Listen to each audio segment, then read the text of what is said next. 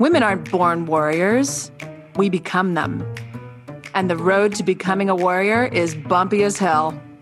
Each week, I'm interviewing women who, through tragedy and triumph, are leaping for greatness. Get ready to unleash your inner warrior. I'm Liz Swadek, and this is Conversations with Warrior Women.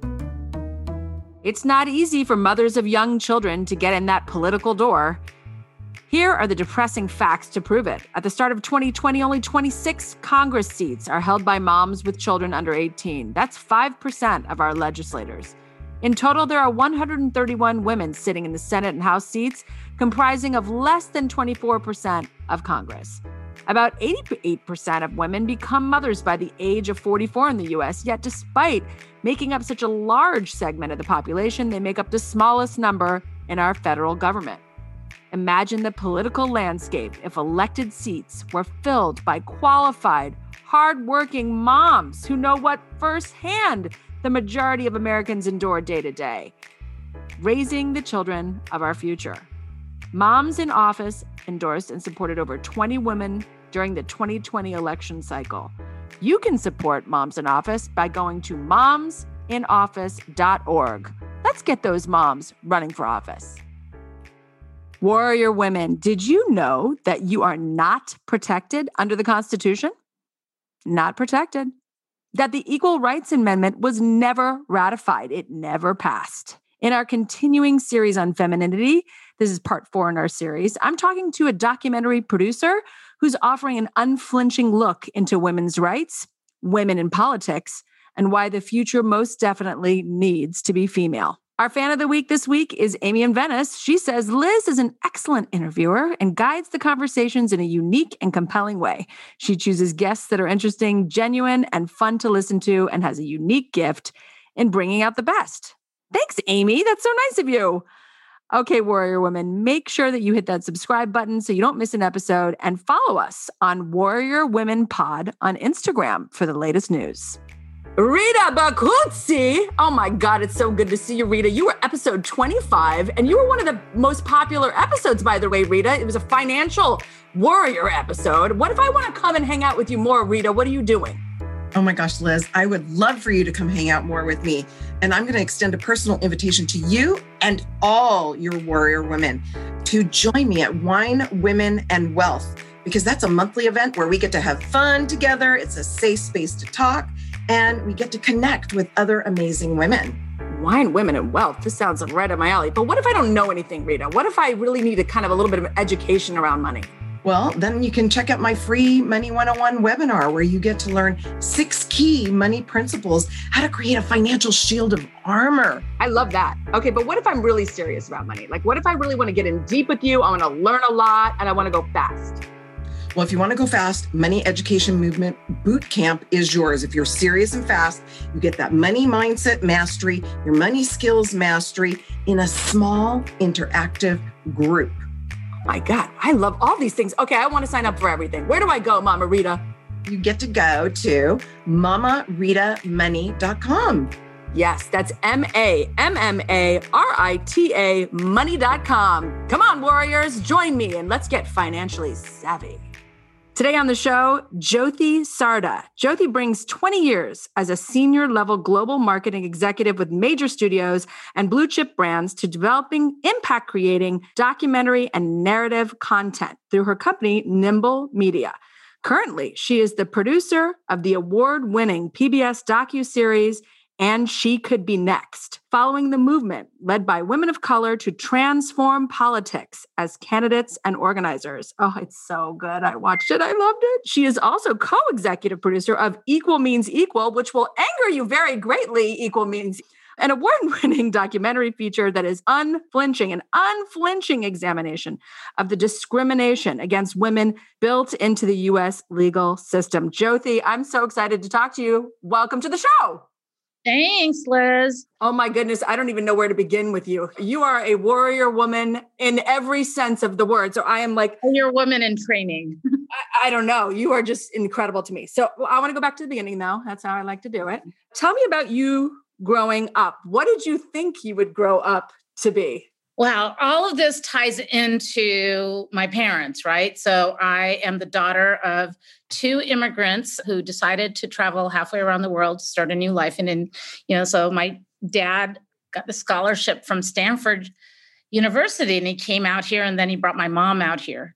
The reason I mentioned that is although I was born here, you know, when you're the daughter of immigrant parents, they really try to steer you into professions that are practical. They want to make sure that everyone in the family succeeds. So that meant uh, you had three options. You could be a doctor, an engineer, or an accountant, according to them.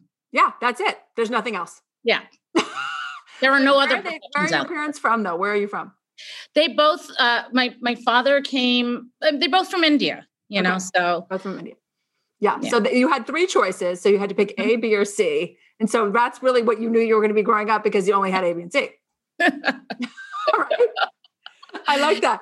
I like that the, your parents are like, you're going to be successful. It's going to happen. I mean, I'm fairly sure that this is true of many other immigrant populations. It's not yes. unique yes. to Indian families, but it is rather funny. Anyway, that is just the way I grew up.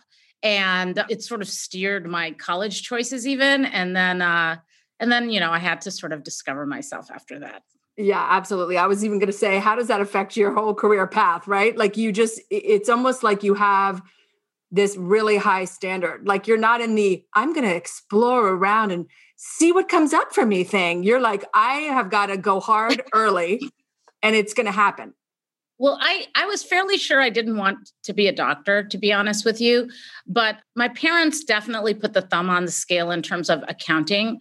I mean, you know, that's sort of what I did. I was a bookkeeper instead of, you know, working at, at retail like a lot of college, uh, high school kids and, you know, early days. Uh, so that informed you know the choice of college even. Uh, i went to usc which had the number two school in accounting very strongly influenced by my parents. And so when i got this eh, you know i took this exciting class in marketing and i decided to change majors. They were totally flummoxed. I mean it was mayhem. They did not know what was going to happen. Well that's not you know C, hilarious so if you, did, think about it. That's not a b or c so you're not doing it right. No, it wasn't. And I, I changed my majors and they did everything they could, including, you know, trying to say, well, you know, we don't know if we can pay for college because they really thought I was headed off into some, it wasn't like I was picking like, I mean, not to put down artistry, but like something that's a little bit more risky. Uh, they no, just didn't you know. Like, I'm going to go market. run off and join the Moonies. I'm joining a cult. exactly. Exactly. That's so it's pretty funny in, in, in retrospect. But. I mean, I love that so much. You have said one of your hardest lessons you've learned that is that hard work doesn't pay off. Ooh, that I well, have to tell you. Another lesson from my dad. Yeah. That didn't, there was another coda, you know, another piece to it. So he always said, you know, with hard work, you can go anywhere. And, you know, look, his hard work, he was incredibly smart too brought him halfway around the world to this new life. So it made sense for him. The problem is when all you do is put in the hard work and you don't actually let people know what it is you're up to, then you've sort of missed an opportunity, haven't you? And these are lessons that I think I don't want to assume that all women have to learn these lessons, but I do think it's true for certain populations where the idea doesn't come naturally. They think of it as bragging rather than simply informing people. It's it's like considerate information to let people know what it is that you're good at and what you've just done for them or or exciting projects you're working on or exactly. anything. Exactly. Yeah. You know, it's funny. I I'm a little bit more of a shout it from the rooftops person just because I've had great success doing that. But it is funny. I will be talking to someone and they're like, oh, I'm just doing this thing. And I'm like, what? What are you doing? And it is a monumental thing monumental. And I'm like, you're just mentioning this now? Like, you know, because I want to then shout it too, you know, like when I found out about you and all the things you were doing, I was like, oh my gosh, I want to tell everyone I know to watch these two things. I was just having a freak out.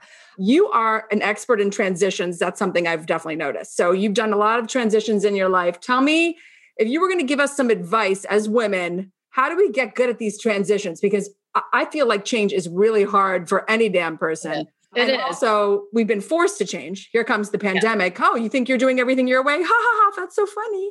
Now you're not. No, it's true. It's not just the pandemic. I mean, technology, all of it. We are going to be going through cycles of change over and over again. That's just like there's no choice. So it's about how do you adapt to it. And I will say this much anytime anyone goes through a transition, you immediately become an expert in it because you've done it, you know, and you figure out what works and what doesn't work about the process that you just went through.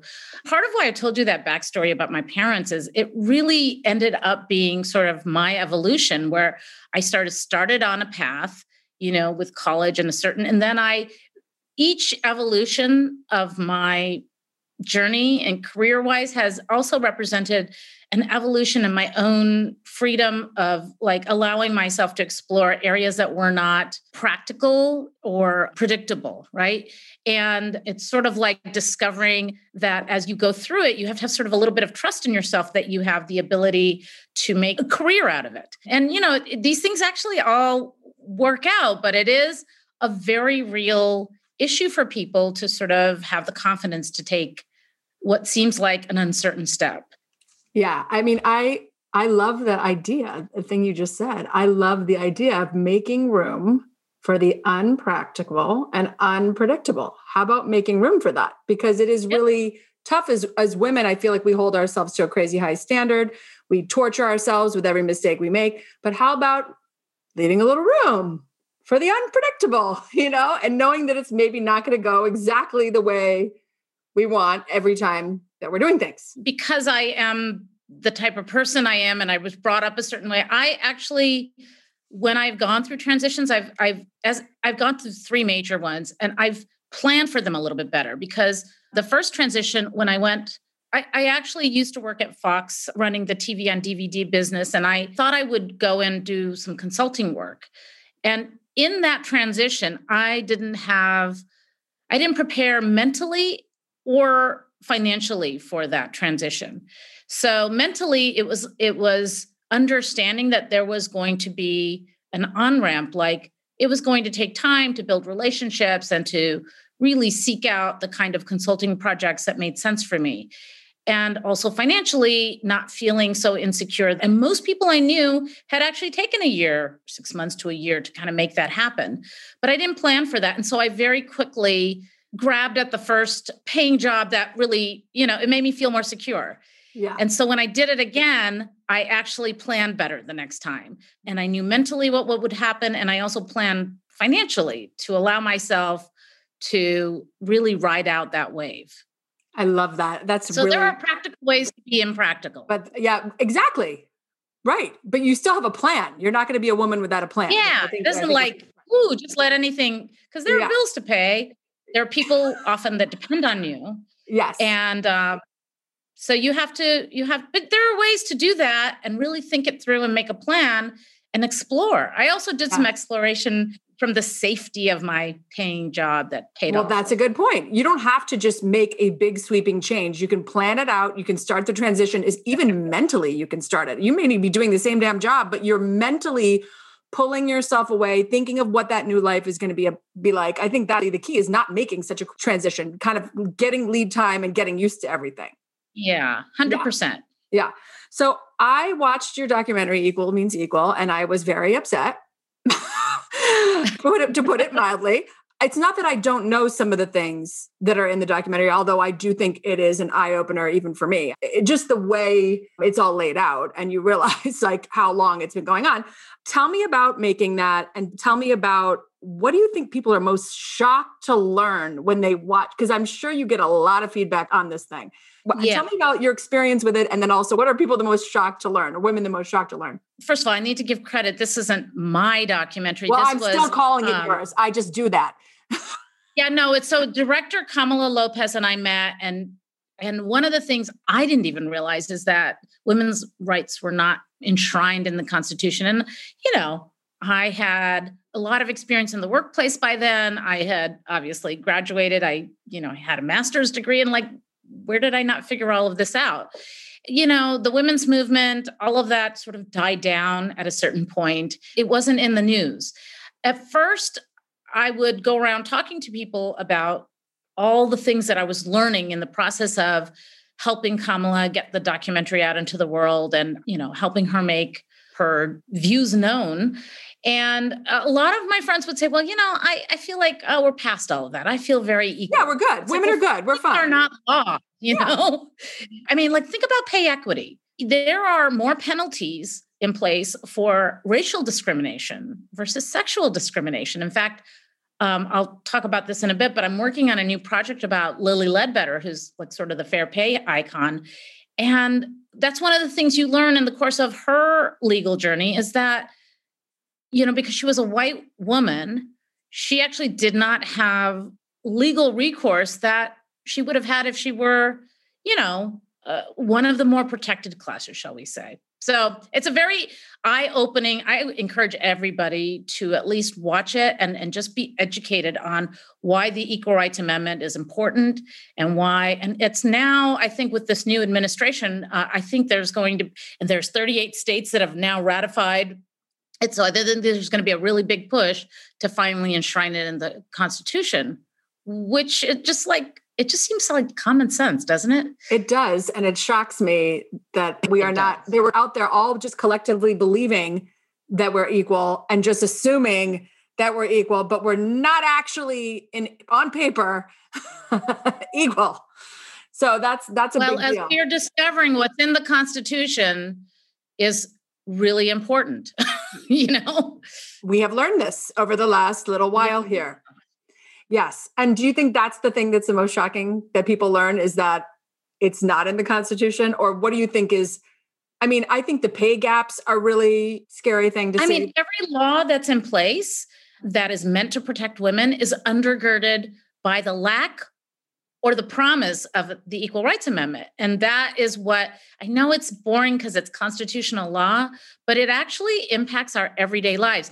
And may I say, I think it really now starts to inform me in terms of the struggles that I faced as a working woman. Like you realize that there are systemic issues that it's not just you, it's literally the system isn't set up to support you. That's sort of what I'm excited about is to let other people know these things. Yeah, and we need to obviously push this administration to, to push it through because we don't know what's happening in the next 4 years. Yeah. We know this 4 years, we don't know the next.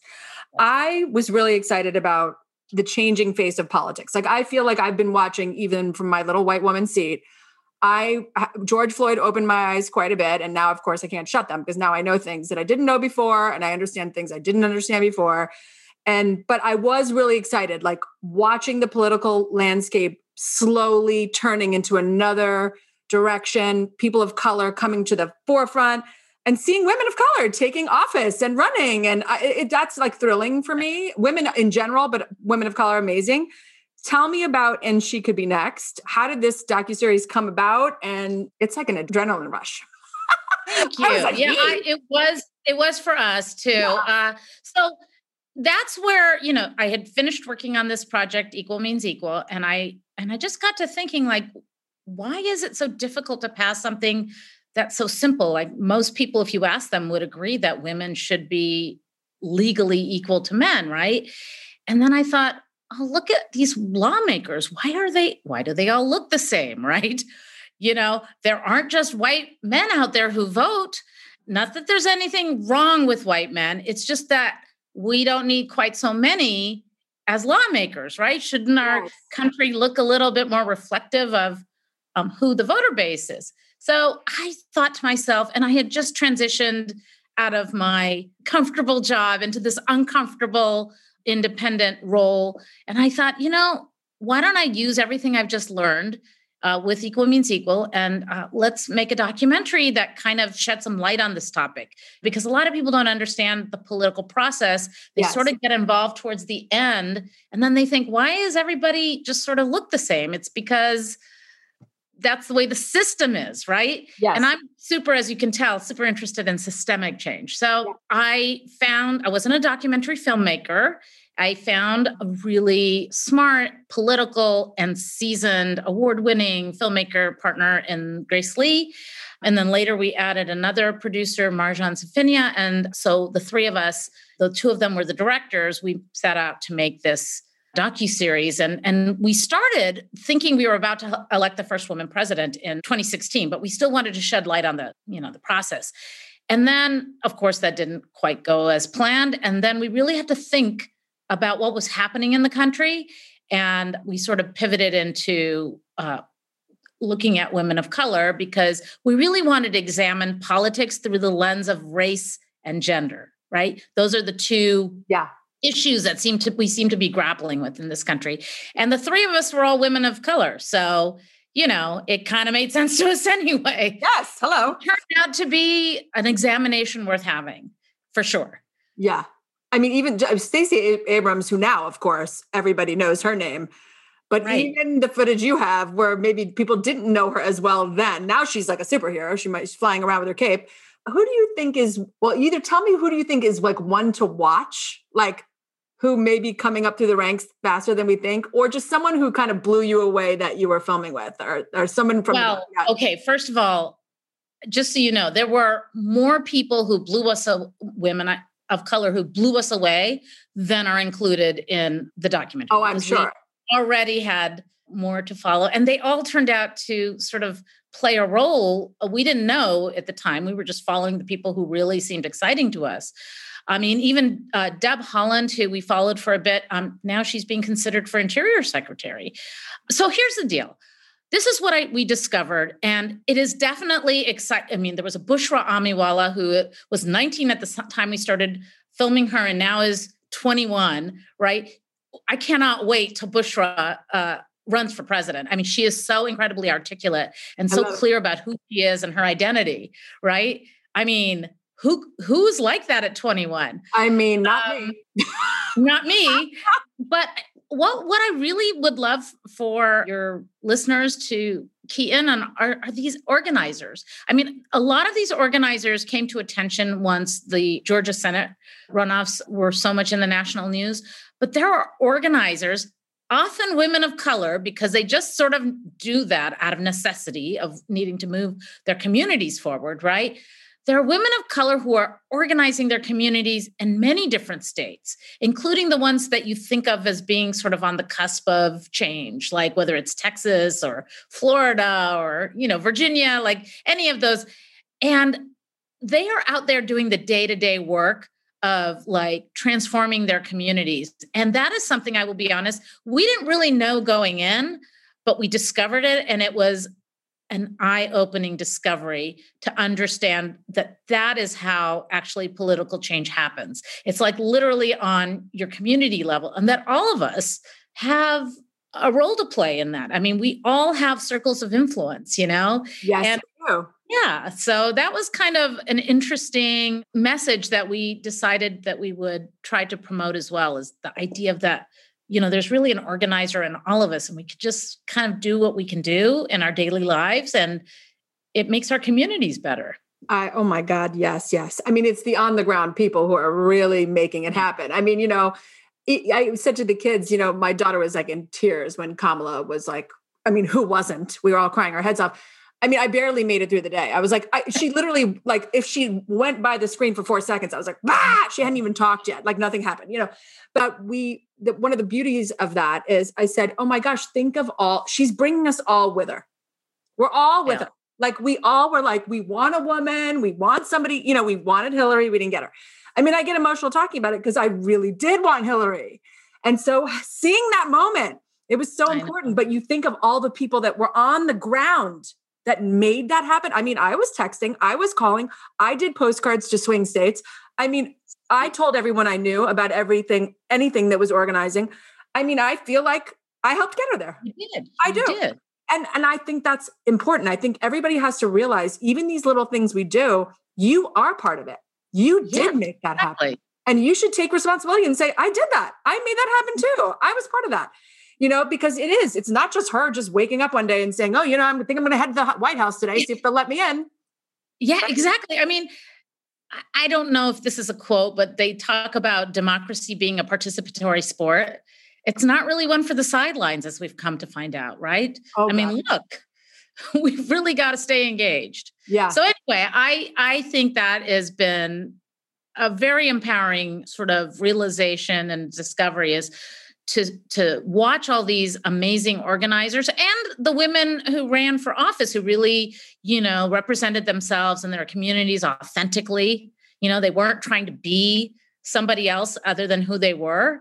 All of that feels really just exciting to me. It's super exciting. I i am a, a board member of moms in office oh, uh, which was started by simona grace. Do you know that organization? Yes. Yes so I'm a board member and I love her to die. I love her story. I had her on the podcast, an immigrant who came here with nothing, who did all these things. But one of the things that she blew my mind with, with and I wanted to know what you, your thoughts on was this, was that women don't generally take a lot of political donations. And it stands right, right now. The way to get to the White House is money. I mean, mm-hmm. as much as we don't want it to be that, it is that. And there are people who are even people like Josh Hawley right now or Marjorie Taylor Greene who are like, oh, they are so crazy. I don't even know. I mean, my gosh. Oh, no, no. They raise millions. There are people behind them still pumping 1000000s mm-hmm. behind them. And I don't think people realize that, that even if you don't think you have a lot of money, which I certainly don't have that much, I donate monthly. I donated monthly to the Biden campaign. I couldn't just write him a big check, but I donated mon- monthly for that whole time those years back behind. And I thought, I'm just going to do this because I know this makes a difference. And I told all my girlfriends the same thing. I said, You got to write that check. You got to donate monthly. That is what's going to make the difference. Did you find, like, when you were filming, did you run into this or see this kind of like what did you what was your take on that like the financial side that was part of the process that we wanted to uncover is like yeah. what was the system in place that that you know kept women from not su- succeeding really. Because anytime women run and women of color run they have uh, just a good a chance of winning of, of becoming elected officials as when men run. It's just they don't run. So a it's you know who is taking the leap to run for office and then who around them are going to support them and then that's part of the early investment right? A lot of women feel are very accustomed to giving for sort of charitable reasons and they just don't for whatever they haven't until recently given politically and men are very accustomed to and this is a bit of a you know over i don't simplification oh of, yeah absolutely, for absolutely. sure but, but, but i do think that that's changing yeah i do yeah. think it's changing but historically you know mm-hmm. they men are you know in these clubs and then these different gatherings and they just have a little dinner and write a $10,000, $20,000, $50,000 check. I mean, they just do that. That's like normal for them. Like, oh, you're running? I'm going to support you. I mean, they don't really even care like what they're really doing. Oh, I support you. Here you go. I mean, and and that would assume that you also are in a position to write those kinds of checks. So here's the deal. I think that one of the things that a lot of these really interesting campaigns have shown us is the idea of small donors adding up to sort of big movements, right? So, and, and um, what's also exciting is that a lot of the folks who campaign now really tout their small donor bona fides, right? Yeah. Uh, so I just think that's really changed the culture so that people feel much more empowered to get behind a candidate that makes sense for them or a movement of sorts, you know, than before. Yeah. So I agree with that. I thought, you know, I definitely all the candidates have mentioned you know, oh, I want to thank, you know, this one gave me $20. This one, or this little little kid raised money for me.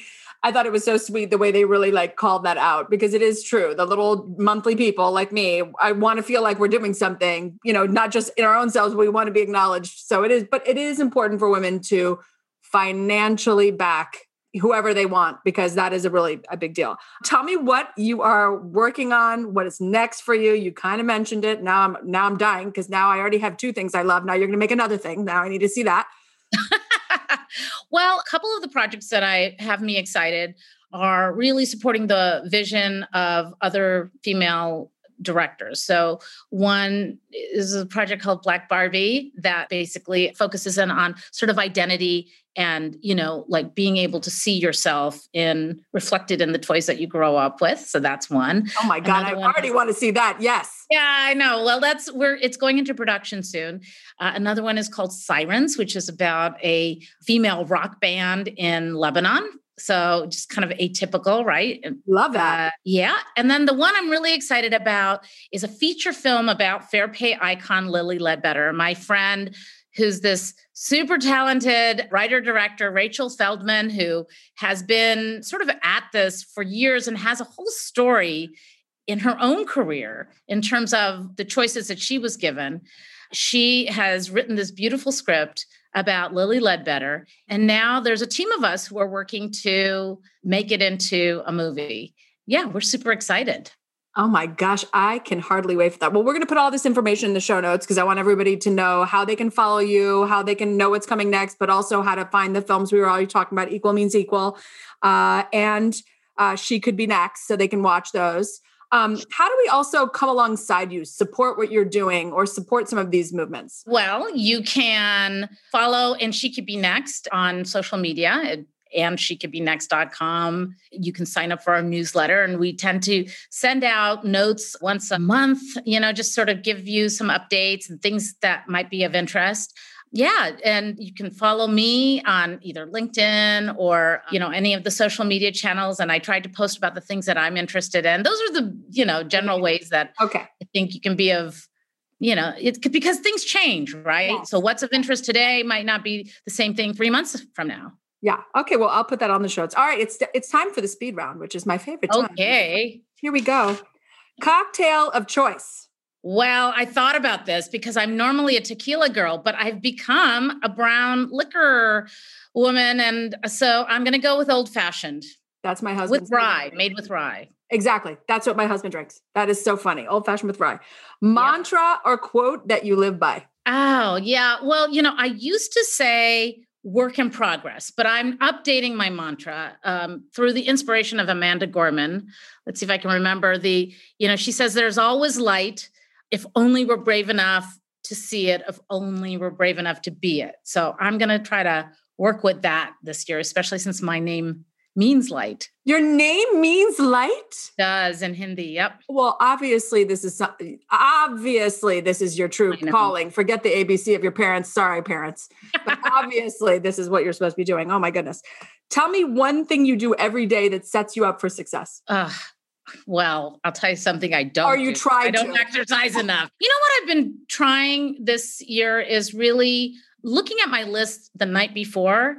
So I'm an active to-do list keeper, but really thinking about what I'm able to accomplish the next day and then just like really looking at my calendar and i guess that's my way of visualizing the next day so those are the things that i i mean i'm i'm pretty good about checking off my to-do list Yes, you are. You, I can tell because you get a lot done. I'm just going to say I know that about you. What makes you feel unstoppable? I don't know that I feel that. Well, all right. How about this? No, Coffee. in your moments, in your coffee.